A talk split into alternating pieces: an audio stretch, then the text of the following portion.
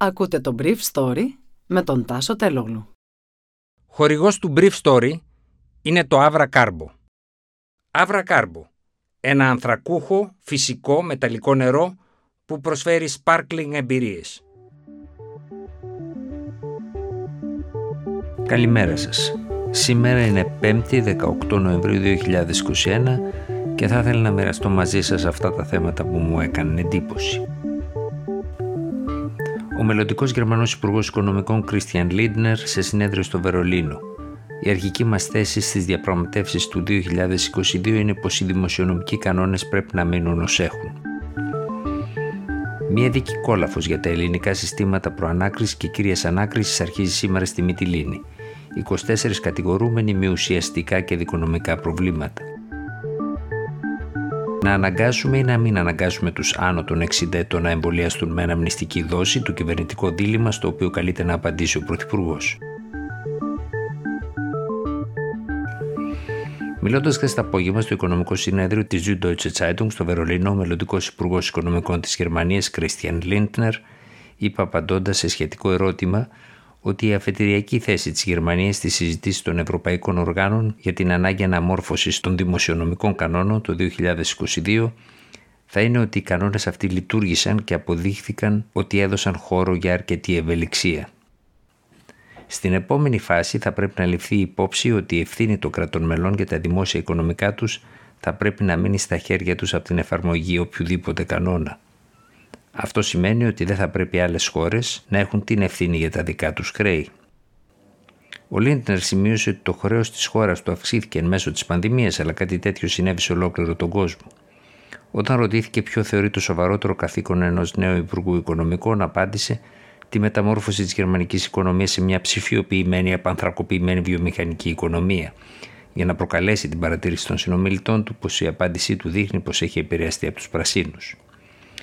Οι απαντήσεις του Λίντνερ δείχνουν ότι παρά τις απεσιόδοξες προβλέψεις πολλών για το γεγονός ότι ο νέος Γερμανός Υπουργός Οικονομικών θα μπορούσε να εμφανιστεί σαν δημοσιονομικό γεράκι, υπάρχουν σοβαρά περιθώρια για τις χώρες του Νότου και τη Γαλλία να πετύχουν την αναδιαπραγμάτευση των κανόνων του Μάστριχτ με ένα είδος μονιμοποίησης της δημοσιονομικής παρένθεσης της πανδημίας με πιο μόνιμους κανόνες και ένα είδος αμοιβαιοποίησης του χρέους για μεγάλες ψηφιακές και πράσινες επενδύσεις. Αρχίζει σήμερα στο τριμελές πλημελιωδικείο Λέσβου η δίκη 24 κατηγορουμένων για την περίφημη υπόθεση της RCI, μιας μη κυβερνητικής οργάνωσης που κατηγορείται ότι διευκόλυνε μετανάστες και πρόσφυγες να φτάνουν στο νησί χωρίς να ενημερώνει τις λιμενικές και αστυνομικές αρχές. Μεταξύ των κατηγορουμένων είναι και ένας δικηγόρος Αθηνών που, αν και πρέπει να δικαστεί με ειδική δοσηδικία στο εφετείο, έχει κληθεί στο πλημελιωδικείο. Το κατηγορητήριο είναι γραμμένο μόνο στα ελληνικά, αν και πολλοί από τους κατηγορούμενους είναι αλλοδαποί.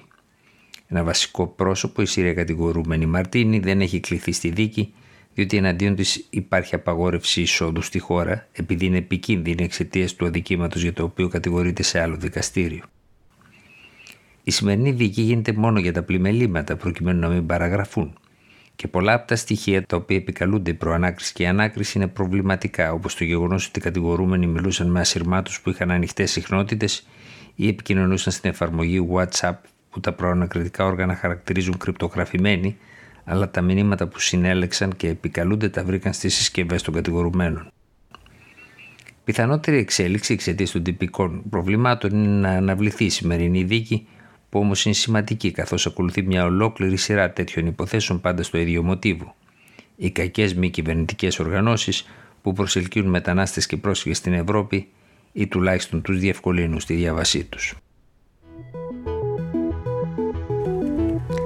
Να εξαναγκαστούν οι άνω των 60 να εμβολιαστούν ή να τους πάει η κυβέρνηση με το μαλακός σπροχνοντά τους έμεσα στο εμβολιαστικό κέντρο ή στα καπή της γειτονιάς τους, όπου θα μπορούσε να εμβαρίσει μια κινητή μονάδα του ΕΟΔ και να τους πείσει, αυτό είναι το δίλημα των κυβερνητικών παραγόντων που προετοιμάζουν το απόψινό διάγγελμα του Πρωθυπουργού Κυριάκου Μητσοτάκη. Ο κ. Μητσοτάκης δεν επιθυμεί να δημιουργηθεί η εντύπωση ότι εξαναγκάζει τους άνω των 60 ετών πολίτες, που είναι προνομιακή εκλογική πελατεία της Νέας Δημοκρατίας, να κάνουν το εμβόλιο. Αντιλαμβάνεται ωστόσο ότι αν δεν λύσει το πρόβλημα αυτό, η πανδημία θα σέρνεται επί εβδομάδες με 80-100 νεκρούς την ημέρα. Στην ηλικία, για παράδειγμα, των 60-69 ετών, όσοι νοσηλεύονται σε μεθ και είναι ανεμβολίαστοι αποτελούν το 97,5% του συνόλου των διασωληνωμένων αυτής της ηλικίας ένα 2,5% των εμβολιασμένων.